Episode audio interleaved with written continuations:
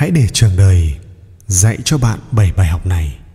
Không thành công cũng thành nhân. Trường đời sẽ dạy cho chúng ta biết trắng chưa chắc đã là trắng, mà đen cũng chưa chắc đã là đen. Trong trường học, chúng ta mất tiền đóng học phí, bù lại luôn có thầy cô hướng dẫn chúng ta từng ly từng tí. Trong trường đời chúng ta không phải nộp một đồng nào, nhưng sẽ chẳng có ai ân tình gặng hỏi, có chỗ nào các em chưa hiểu không? Trong trường học, ta biết rõ cái gì là đúng, cái gì là sai, câu nào được điểm, câu nào bị trừ điểm. Còn trong trường đời, chúng ta nhiều lúc phải đưa ra những quyết định quan trọng mà chẳng có cách nào biết, thế nào là trắng, thế nào là đen. Vì lẽ đó, cuộc sống thực tế chưa bao giờ có điểm 10 hoàn hảo. Có chăng từ đó, chúng ta chỉ học được những kỹ năng và phương pháp sống còn để dễ dàng thích nghi và linh hoạt với cuộc đời hơn? Bảy điều sau đây sẽ giúp chúng ta trưởng thành hơn nếu biết nhớ lấy và áp dụng. Thứ nhất, anh kính tôi một thước, tôi nhường anh một trượng mạnh tử nói, thương người thì người thương lại mình, kính người thì người kính lại mình. Biết tôn trọng người khác là yêu cầu tối thiểu của làm người.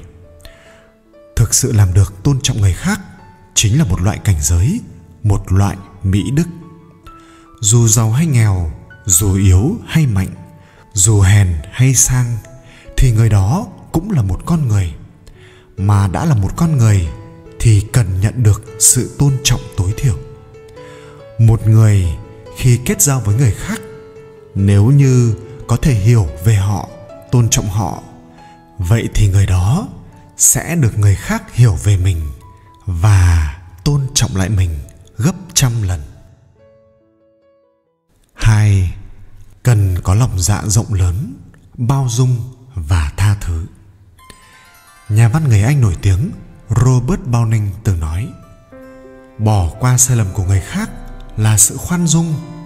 Đồng thời, quên đi sai lầm đó chính là sự rộng lượng với chính mình. Trong cuộc sống của mỗi người, chúng ta không chỉ cần bao dung với bạn bè và người thân xung quanh mà hãy tha thứ cho cả những lỗi lầm của bản thân mình. Hãy nhớ rằng, ở đời ganh ghét chẳng được chi thù hận hại nhau chẳng được gì.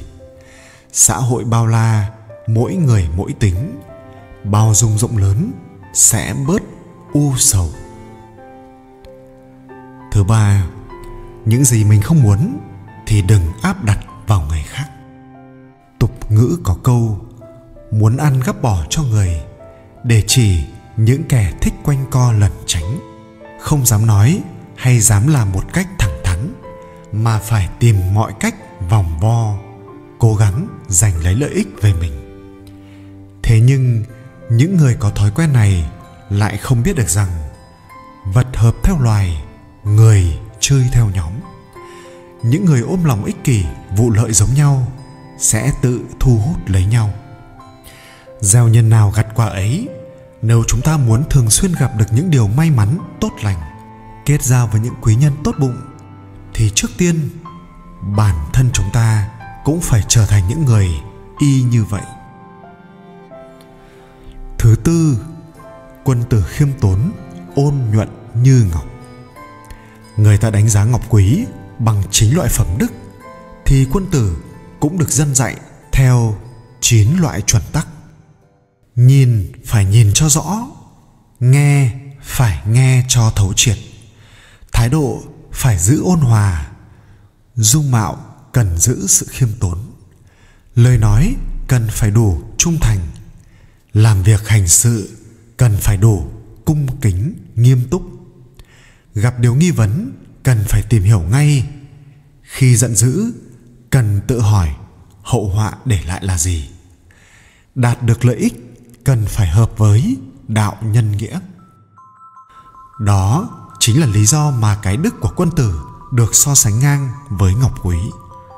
Người có bản lĩnh không chỉ là người thông minh, mà còn phải biết đối nhân xử thế, bình tĩnh, vững vàng, tinh tế và kiên trì, không vô tâm nhưng đủ tự trọng. Năm, tốt với người khác chính là tốt với chính mình. Các mối nhân duyên từ gặp mặt cho tới quen biết là do số phận nhưng sau này, có hòa hợp thân thiết với nhau hay không là do hành động của chính mình quyết định. Khi ta giúp người làm điều tốt, dù phúc chưa tới, họa đã rời xa. Khi chúng ta làm điều ác với người khác, dù họa chưa tới, phúc đã biến mất. Đôi khi, giúp người cũng là giúp chính mình. 6. Một giọt ân tình ơn gấp bội. Trong lễ tốt nghiệp năm 2014, tại trường đại học luật nổi tiếng của Mỹ, vị hiệu trưởng đã chia sẻ những người trong tâm luôn ôm giữ niềm cảm ơn thường rất ít đố kỵ với người khác. Họ có năng lực thích ứng tốt hơn rất nhiều trong cuộc sống biết cách đối mặt với nhiều khó khăn. Lòng biết cảm ơn sẽ giúp bạn mở ra một cánh cửa có sức mạnh thần kỳ khơi dậy tiềm năng vô hạn của bạn điều chào đón bạn sẽ là những cơ hội thành công ngày càng nhiều hơn và tốt hơn 7. Làm người khiêm tốn, làm việc năng nổ. Khiêm tốn trong cách làm người có nghĩa là từng lời ăn tiếng nói, hành động đối nhân xử thế của mỗi chúng ta cần tuân thủ một khuôn thước kỷ luật vừa vững vàng vừa tỉnh táo để không vì tự đắc mà quên mất mình là ai. Làm việc năng nổ là luôn duy trì tiêu chuẩn cao, hiệu suất cao, mục tiêu cao, thái độ cao và chỉ hướng cao trong công việc. Không vì e dè sợ hãi mà quên mất lý tưởng của bản thân, đánh mất cơ hội vươn lên phát triển.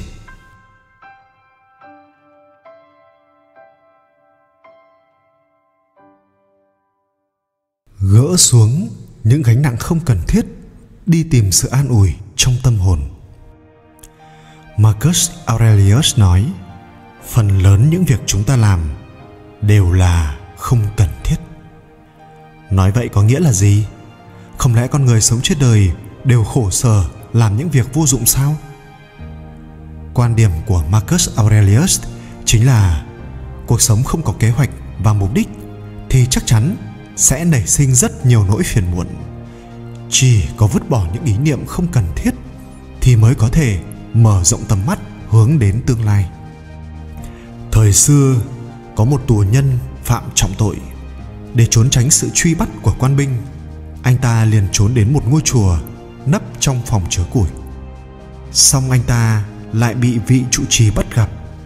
Trong lúc quẫn bách, anh ta bèn kề dao vào cổ vị sư trụ trì và đe dọa ông không được nói gì cả. Đợi lúc quan binh đến thì bảo không trông thấy tôi. Nếu không, tôi sẽ giết ông.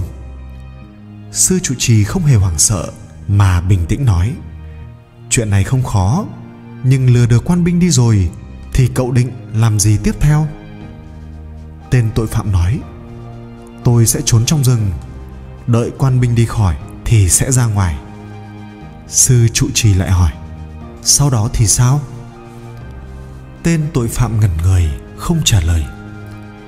Vị trụ trì lại nói tiếp, thực ra, cậu cũng không biết tiếp theo nên làm gì, đúng không? Cậu hãy ở lại đây một thời gian, rồi hãng đi.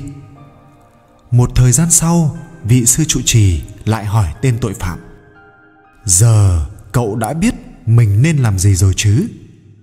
Anh ta lắc đầu. Vị trụ trì cười nói, thực ra không có quan binh truy đuổi, cuộc sống của cậu cũng không có gì khác cả. Cậu không thể gột rửa nghiệp tội của mình. Thế nên, đi đến đâu cũng sẽ hành xử theo con đường tội lỗi. Không ăn trộm thì cũng ăn cướp. Sao cậu không từ bỏ con đường trước đây của mình và làm lại cuộc đời? Tên tội phạm bừng tỉnh ngộ, bái tạ sư trụ trì và xuống núi đầu thú vài năm sau, anh ta bước ra khỏi ngục, bắt đầu buôn bán. Sau này, trở thành thương gia có tiếng trong vùng. Có những lúc, chúng ta cũng giống như tên tội phạm trong câu chuyện này, không bỏ qua được quá khứ, cho rằng trước đây đã thất bại, thì sau này cũng chẳng thể thành công. Thực ra, thay đổi cuộc đời không khó như ta tưởng. Có lúc chỉ một ý niệm cũng có thể khiến cho cuộc đời ta bước sang trang mới. Điều quan trọng là chúng ta có quyết tâm ngưng việc giày vò bản thân lại để đón nhận tương lai dưới diện mạo hoàn toàn mới hay không?